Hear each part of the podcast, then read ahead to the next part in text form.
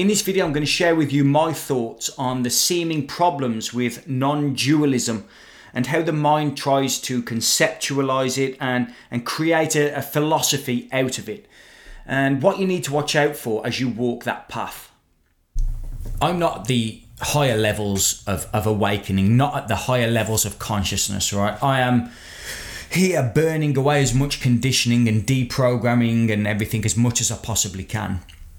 Now, uh, I've had experiences on, on psychedelics in particular, but also not on psychedelics as well. Uh, in in sometimes in meditation, and sometimes I've been in the middle of a game of uh, squash, for example, whereby the a complete sense of I completely burnt away, completely dissolved itself. But that isn't a natural state for me right now. So I can only communicate to you where I'm at. And it seems that there's a, a contraction of energy um, that divides consciousness as an ocean. It sort of, uh, to use a metaphor, and it sort of contracts that into that sense of I-ness, which we then call an ego structure. Uh, and the vast majority of people are operating from this this sense of I-ness. Uh, the non-dualists, the radical ones, would would suggest that there is no I at all. It's a, a complete illusion, and I have experienced that, but I don't live that. For me, every day I'm operating a business. I do deals in in the capitalist corporate world, and I love doing that the ego juices that uh, for me, uh, for this individual. So I can't suggest here that uh, I know what non-dualism is as an as an abiding state. I can't sit here and say that authentically to you. But what I see in the non-dualistic world, particularly on YouTube, it's very much a, a repetition of ideas and of beliefs and uh, the likes of Tony Parsons and Jim Newman, for example, Andreas Muller as well, he's great. It's very easy to, to see that these guys are completely real with what they're saying. There's nothing coming out of, of them that is inauthentic at all. They're not trying to copy one another. There is no uh, repetition going on. It's all very, very real. But what I see from other people is that they're using the same terminology, the same phrases that, for example, Tony Parsons will be using.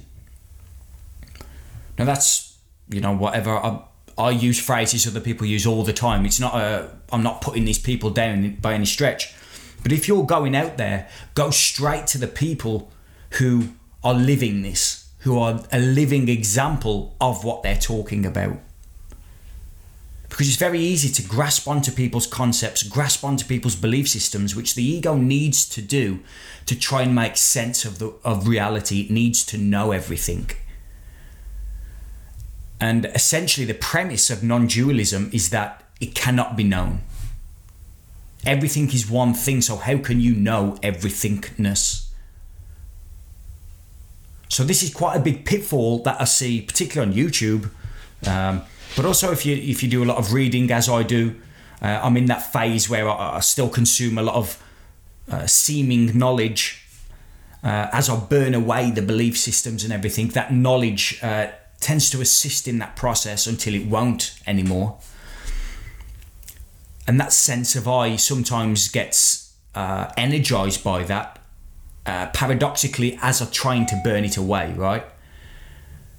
So when you're consuming this information from people, make sure that it's not just reaffirming what you want to be true.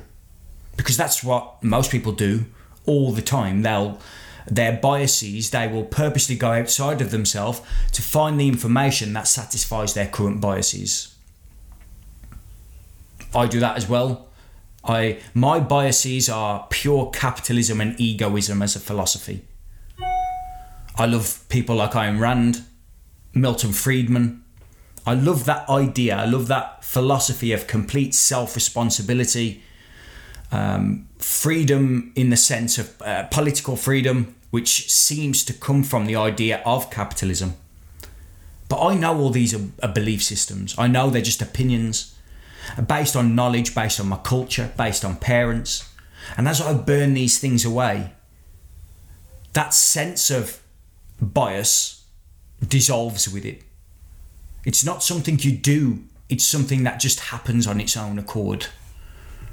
Um, so when we try and conceptualize things, particularly in the non dualism world, uh, Vedanta in particular, quite radical. Uh, people like Jim Newman and Tony Parsons are very radical. There's absolutely zero um, boundaries there, zero concepts to grapple, grapple with.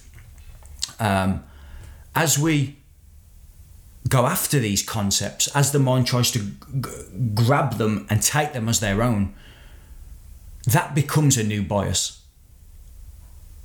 So it may be a more seemingly advanced bias away from the idea of um, just materialist uh, consumption. It's the, that advancement is merely replacing one thing for another. So one of the traps on this path is you're replacing an idea of, I don't know, let's say Hinduism, which is a belief, just a religion, needs to be burnt away, with so called non dualism, which is just another philosophy, another belief system. But because it's seemingly closer to what you perceive now to be true, you will uh, claim that as truth, as reality, but you're not living it. You're not at that state. You're not living that state. And this is why I'm doing this video now, is because I see that in myself. I see myself picking up these uh, ideas, these, you could call them philosophies, although I don't think it is inherently. Uh, as an example, if you listen to my podcast with Jim Newman or Andreas Muller, um, that is not a philosophy what they're speaking. That is that that is them living. That is their aliveness. But I listen to it and I try and create a philosophy out, of it. I'll pick up a book by Adi Shankara, for example, and that'll go, yeah, that makes sense to me. Yep, that backs up what Jim Newman was saying. That isn't truth. That isn't aliveness. That is killing a message. It's killing aliveness. There are seemingly uh, stages to awakening. So I can't even remember the first one I had in the sense of like a switch from being completely asleep uh, to thinking, well, the world isn't quite what I thought it was. Reality isn't what I thought it was. I don't remember that point, but I do remember certain points along the path where uh, awareness seemed to expand somewhat and you could never contract back to where you were before. Now, whether that's a level of ego development or whether that's a level of ego dissolution, I don't know. I'm happy to live in the unknown on that. I'm unaware. But it definitely seems like there's a an expansion of energy. And as that expands, the sense of I tends to weaken itself. So although you you can still function a lot in the world, there's no issue with that, particularly where I'm at right now. Um, the level of selfishness in the sense of um, everything is about you, because uh, there is a healthy selfishness too. Uh, the selfishness, the, the, the, negative selfishness, if you like, whereby everything is about you, and the, most people are completely unaware how selfish they are. Um, that tends to dissolve itself, and you become a more um, truthful person. Now, truthfulness doesn't show up as loving and compassionate and kind and all these things. They tend to be personality traits more so than a quality of consciousness, in my experience. So, uh, if you're looking for people who are truthful, full of truth, dedicated to the truth and the na- uh, of the nature of their own being, then these people, you may not come across them uh, as you know lovey-dovey, hugging each other.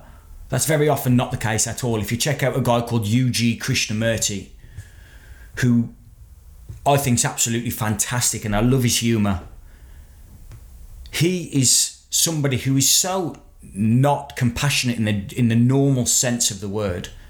But if you go to a, a, a, more expansive level, it's the ultimate compassion because he burns away, he slices through every single belief systems that you have. And all that's remaining is a natural state of being. The the Zen Buddhists, um, the more evolved ones, should we say, they they're very similar. So it's quite commonly known that they that the masters will hit their students with a stick because that's the moment, whereas the mind is only operating in time. So the stick brings people back, their students back into the moment because there is no teaching, and that aligns with the non-dualist uh, ideas.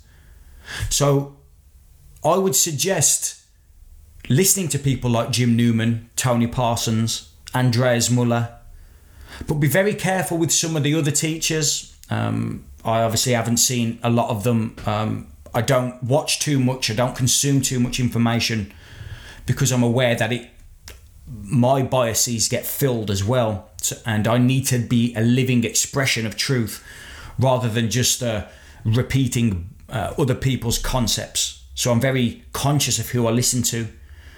Um, just be careful with other teachers who uh, are saying the same things, but you may feel a, a little bit of incongruency in what they're saying, and it's not a personal thing. Uh, I think very often it's the ego that's gr- grabbing on for them, and they like to. Uh, their ego is trying to express a teaching.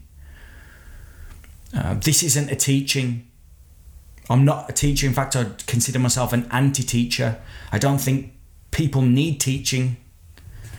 Um, not especially in in the uh, the field of so-called awakening and spirituality, real spirituality. I don't think people need teachers. I think they need to be uh, they need experience, and uh, of course, guidance helps, and wise people help. But in the sense of teaching, you cannot put your ideas onto other people, which is what people want. They want your experiences as their own so they can repeat. It's not them per se, it's the ego structure in order to know. Okay, I'm going to wrap up here check out Jim Newman, check out Tony Parsons. Uh, love their work, love what they say, love their message. It's not really work, but I love their message. Uh, be sure to check out soon. It should be released within two weeks, all being well. I am going to be releasing a, a, network on Mighty Networks, a platform whereby we can share this type of information. You guys can share things you find, and I can share things I find, and um, we can expand together. We can create a network and a community where it's it's a self evolving thing. Uh, yeah, I'm looking forward to releasing that. Okay, I'll see you in the next video.